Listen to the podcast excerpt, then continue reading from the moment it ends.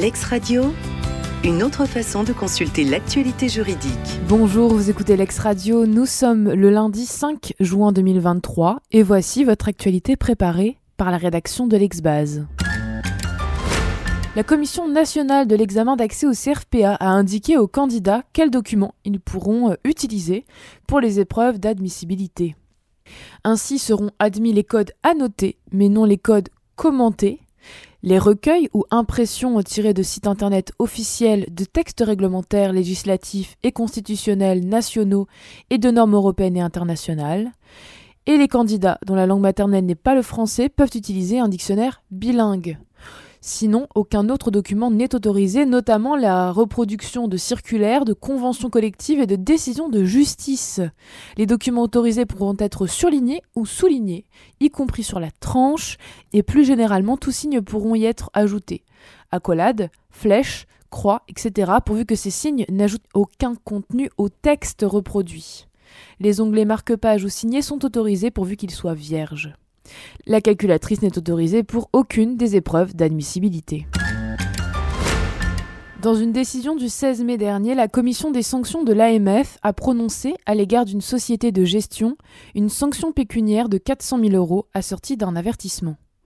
Elle a également prononcé à l'encontre de son président en exercice une sanction pécuniaire de 50 000 euros assortie d'un avertissement et à l'encontre de son prédécesseur une sanction pécuniaire de 25 000 euros.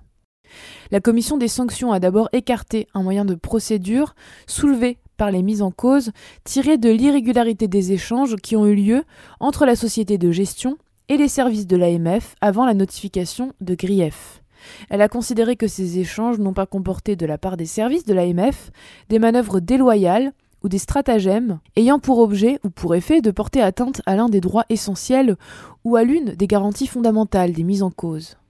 S'agissant des griefs notifiés, la Commission a tout d'abord constaté des manquements de la société de gestion à ses obligations en matière de fonds propres. Elle a ainsi établi que le niveau des fonds propres de la société de gestion était, à certaines dates, inférieur au niveau exigé par la réglementation, que la société avait commis des erreurs dans son suivi et qu'elle n'avait pas placé ses fonds propres dans des actifs suffisamment liquides. La Commission a ensuite retenu que la société avait perçu, pour certains fonds, un montant indu de frais de gestion en méconnaissance des règles figurant dans les règlements des fonds concernés. Elle a également constaté que la société n'avait pas respecté à de nombreuses reprises les ratios réglementaires applicables aux fonds qu'elle gérait. Enfin, la Commission a constaté que la société de gestion n'avait pas respecté ses obligations de recueil d'informations des clients dans le cadre du dispositif de lutte contre le blanchiment et le financement du terrorisme, et que sa procédure en la matière était insuffisante.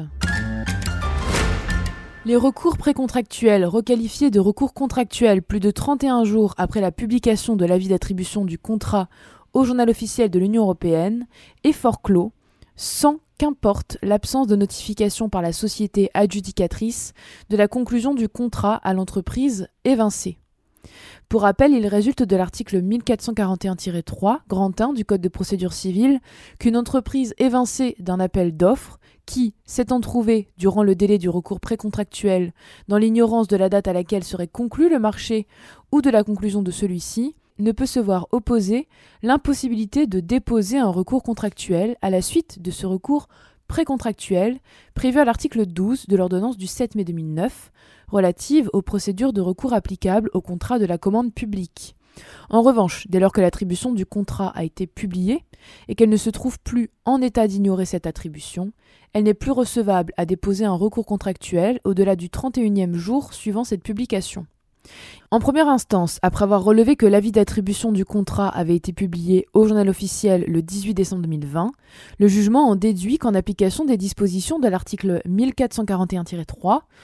grand 1 du Code de procédure civile, le délai de recours contractuel a expiré le 19 janvier 2021.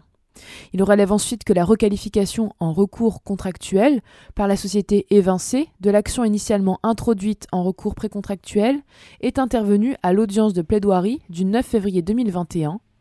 soit postérieurement au délai imparti à celle-ci pour ce faire. Et dans sa décision du 17 mai dernier, la Chambre commerciale considère qu'en cet état, le président du tribunal judiciaire a exactement retenu que ce recours était fort clos. Des conclusions tendant à l'annulation d'une lettre informant un agent public de ce que des retenues pour absence de services faits vont être effectuées sur son traitement doivent être regardées comme présentées en excès de pouvoir. Ceci résulte d'une décision du Conseil d'État rendue le 25 mai dernier. La nature d'un recours exercé contre une décision à objet pécuniaire et fonction hormis les cas où il revêt par nature le caractère d'un recours en plein contentieux,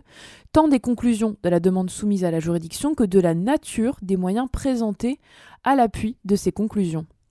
Si le recours dirigé contre un titre de perception relève par nature du plein contentieux, la lettre informant un agent public de ce que des retenues pour absence de service fait vont être effectuées sur son traitement ne peut à cet égard être assimilée à une telle décision lorsqu'elle ne comporte pas l'indication du montant de la créance ou qu'elle émane d'un organisme employeur qui n'est pas doté d'un comptable public.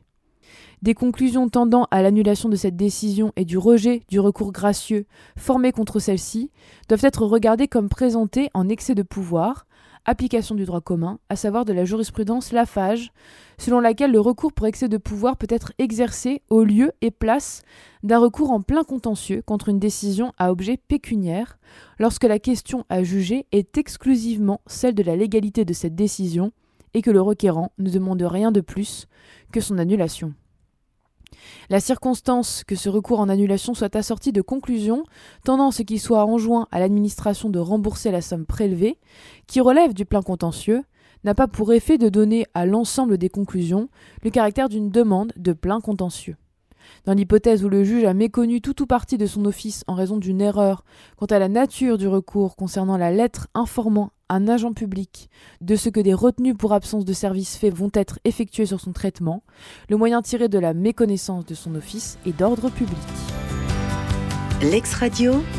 une autre façon de consulter l'actualité juridique.